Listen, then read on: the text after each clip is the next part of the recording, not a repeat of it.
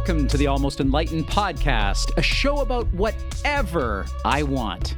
I'm your host, Alex Morin, and today what I want to do is to talk about a necklace. A necklace? Yes, a necklace. But before I do that, I've got a few thank yous to make. Thank you to my guests, Nikki Simmons and Tom Zamzo, from last week's episode entitled Going Higher. I've had tons of great feedback on that episode, and I'll encourage you to check out their show, The Higher with an exclamation point career podcast. I know you're going to love it. Also, I'd like to thank all of you for your continued support and energy.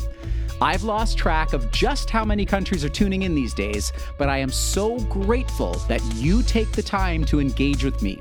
And I want you to know that this journey wouldn't be nearly as much fun if you weren't on it with me.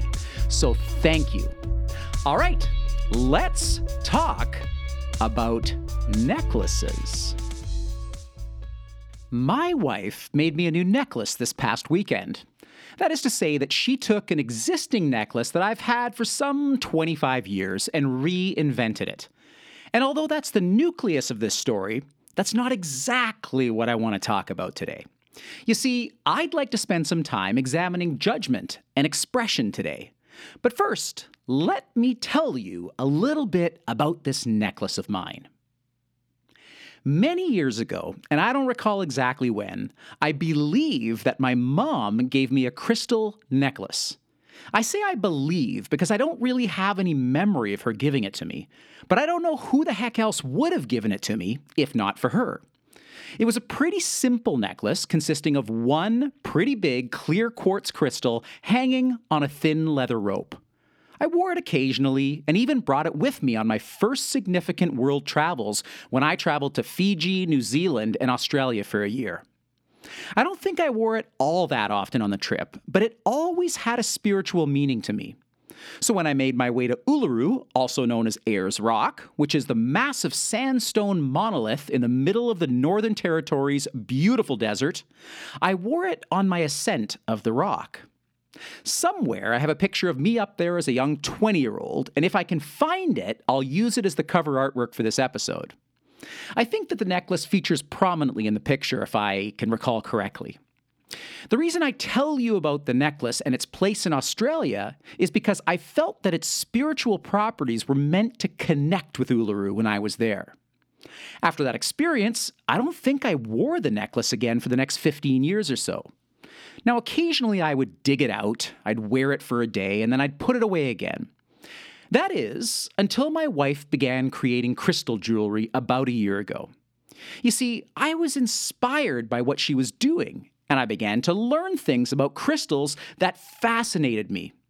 So I dug out my crystal pendant necklace, and I began wearing it from time to time. A couple of months ago, Sarah said that she'd like to remake the necklace if I was up to it. She offered to take the crystal pendant off of my original leather rope and create some kind of necklace with more crystals and some cool colors. Now, I thought that was a pretty neat idea, so I agreed. As the weeks went by, I began to forget about her offer until she made some time this past weekend to dig into the project. Here's where it gets really fun. Sarah asked me what I'd like the necklace to look like. I told her that it might be interesting to incorporate the colors of the chakras into the new necklace, and she too thought that would be a pretty cool idea.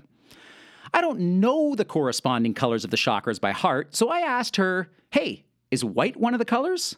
To which she responded, Uh, no. Darn it because I had this idea of using three colors of the chakras on each side of the pendant for a total of seven chakras, with the clear crystal in the center representing one of the seven chakras. But that wasn't going to work because A, white isn't a chakra color, and B, I was hoping that white would perhaps be the crown chakra so that it could be the pièce de résistance. But no luck there. And even if I'd gotten the crown chakra color right, being in the middle of the other chakra crystals wouldn't be the correct location for the crown chakra jewel. So I began to channel my energy by using my imagination. The thought of textured black stones came to mind, with some beautiful blues and whites that represent my love of water and clarity. So Sarah did a quick mock up for me, mm, but it wasn't quite singing. It was beautiful, that's for sure, but it wasn't quite right. She then took it upon herself to build two symmetrical sides of a necklace, balancing all seven chakras on each side, still using the crystal pendant as the centerpiece. And holy smokes, did it look awesome! Why hadn't I considered that? Well, probably because she's the expert and that's what she does for a living these days. But it still needed a little more Alex, I thought. How about some silver accents to represent clarity and purity? And what can we do about the black beads? Can we give them some character? Well, we ended up settling on a custom black agate crystal that has a tone on tone Sanskrit mantra decorated on it. Each bead says Om Padme Mani Hum, which roughly translates to the jewel is in the lotus. As I've mentioned in a previous episode, episode 34 to be precise, entitled Watch Your Language, Sanskrit is not entirely translatable into modern English because the language itself has several nuances that just don't exist in ours. But I'm going to give it a shot anyway, because that's what I do. Om is meant to be the primordial sound of all creation.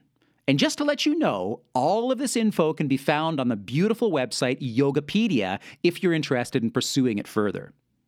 Mani is, of course, a two syllable word whereby the first syllable, ma, relates to the dissolution of jealousy, while the second syllable, ni, is associated with the intent to remove attachment to desire and passion in the spirit of cultivating patience within ourselves and others. Now, the two syllables put together, mani, mean jewel.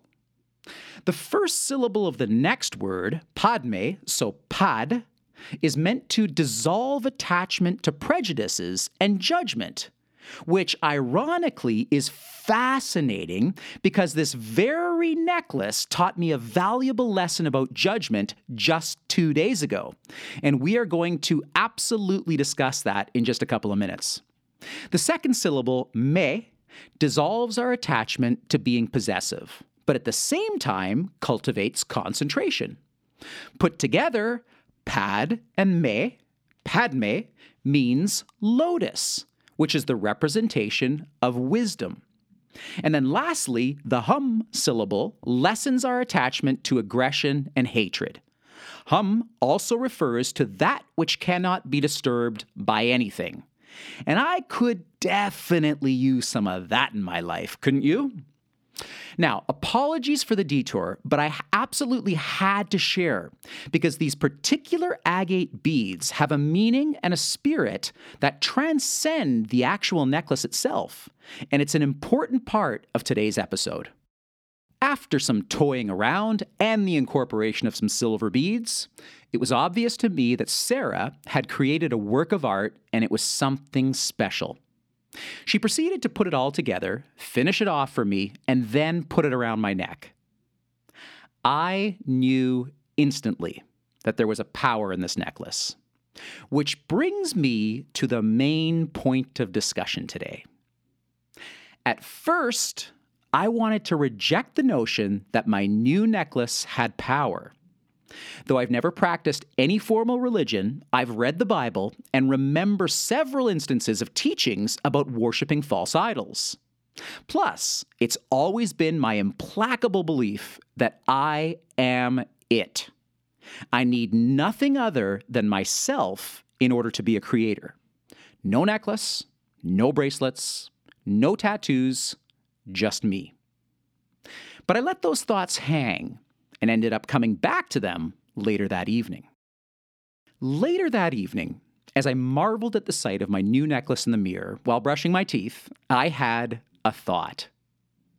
This necklace is my tattoo.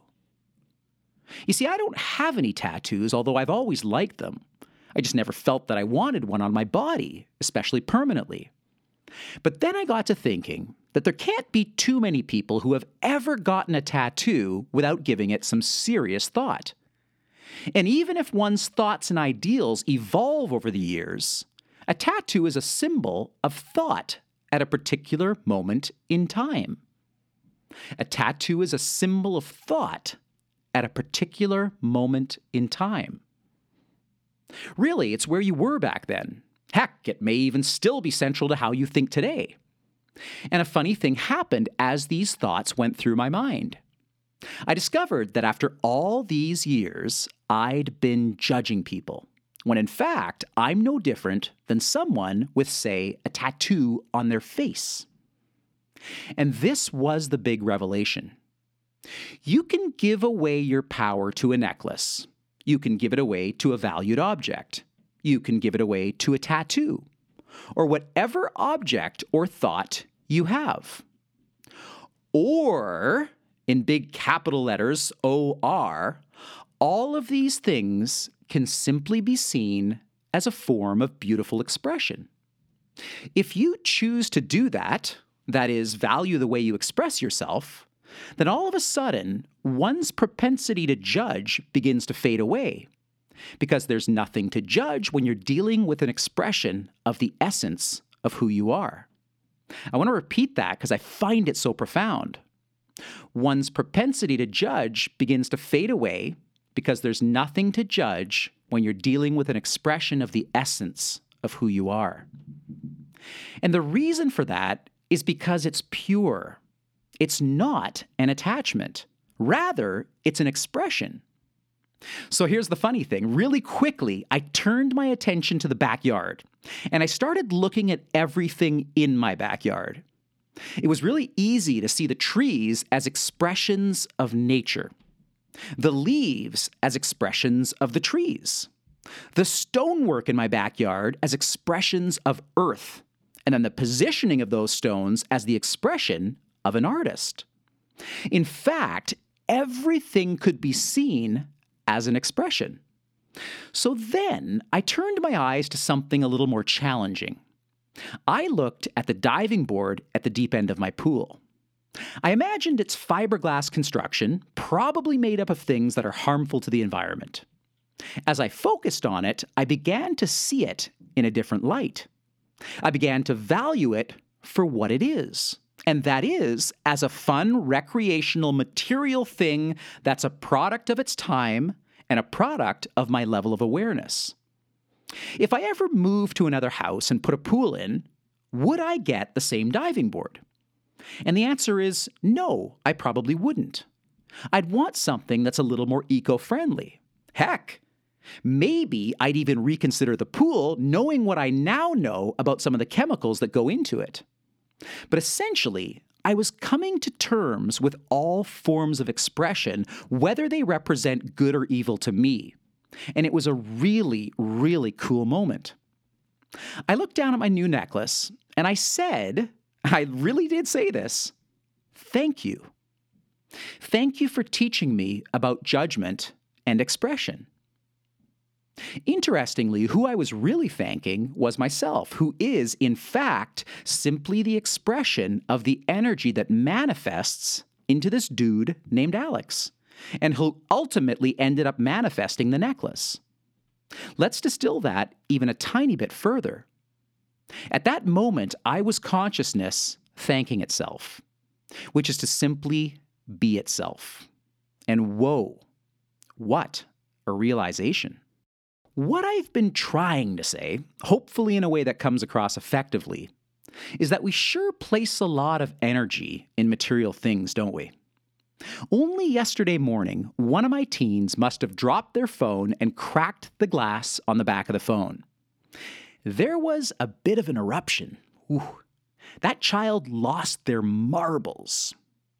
Every bit of their energy was lost to a device that's no bigger than a piece of toast. Imagine that. Actually, you probably don't have to, because if you're human, you've probably lost your marbles too, breaking or losing something of value. But in the scheme of things, you always have a choice in terms of where you're going to derive your power Will it be from within, or will you give it away? Will you give away your power to something that isn't you? I think this is what it truly means to worship a false idol. When we give our power to something other than ourselves, we are, in essence, worshiping a false idol. Through consciousness, you and I are connected to God consciousness. All you have to do is eliminate the chatter in your mind in order to connect to it. It's right there and it has always been there. It's within you. And in fact, it is you.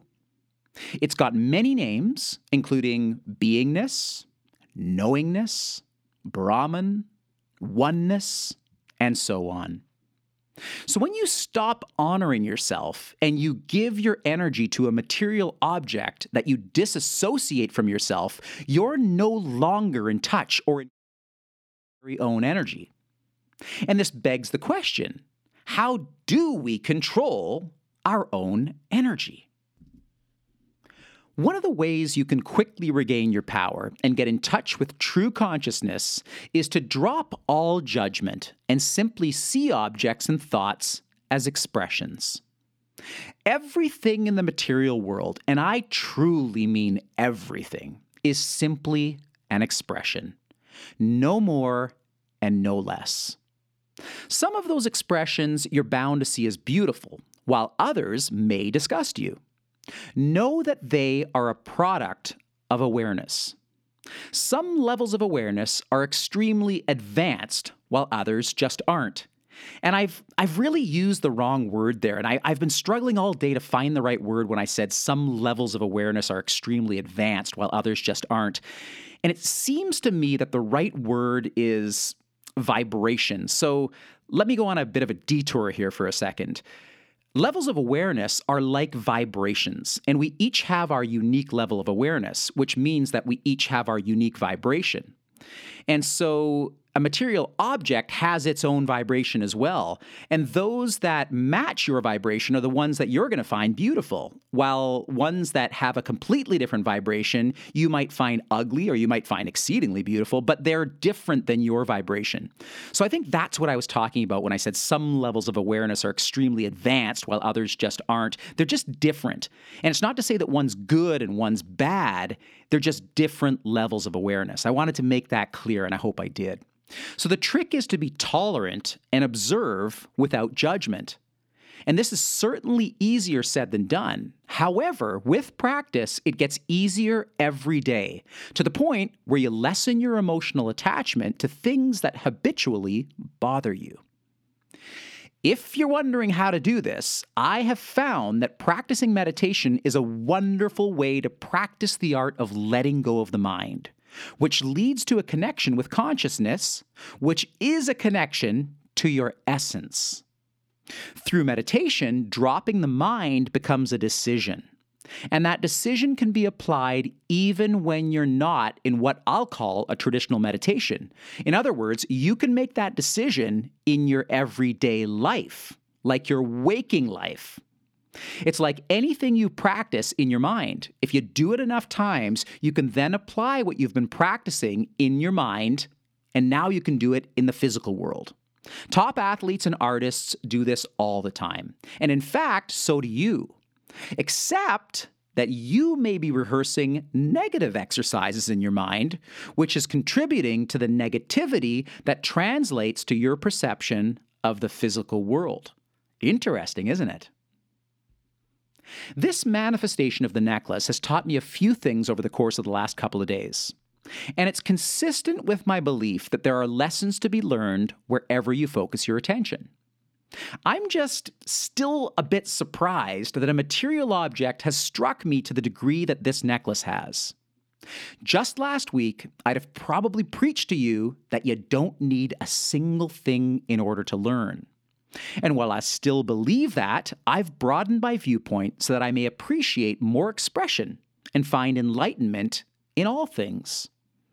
I think that this newfound perspective may make my life a little more colorful and a little more inspiring, kind of like walking into a library.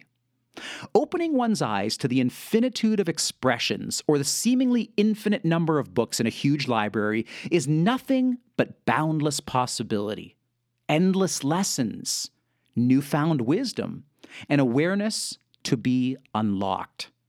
So, seemingly good, bad, or ugly, I'm a little more likely these days to judge a little less and simply see or perceive what I visualize as nothing other than a form of expression, neither good or bad, just simply as it is, which is the materialization of energy. And when it comes to that library, let's not forget that all of those books require something special in order to bring the expression of writing to life. They require awareness. They require you. Because without you, a book is just a book. The meaning only comes to life when you give it your awareness. Om Mani Padme Om. The jewel is in the lotus. You are the lotus flower, and all of the wisdom and treasures are folded within you. Hey, thanks for listening today. If you feel called to explore Sarah's expression, please check out her Instagram page at Family First Health Wellness. All one word. That's a mouthful, I know. You'll be able to see the necklace somewhere in her feed. And hey, thanks again, and always know that I appreciate you.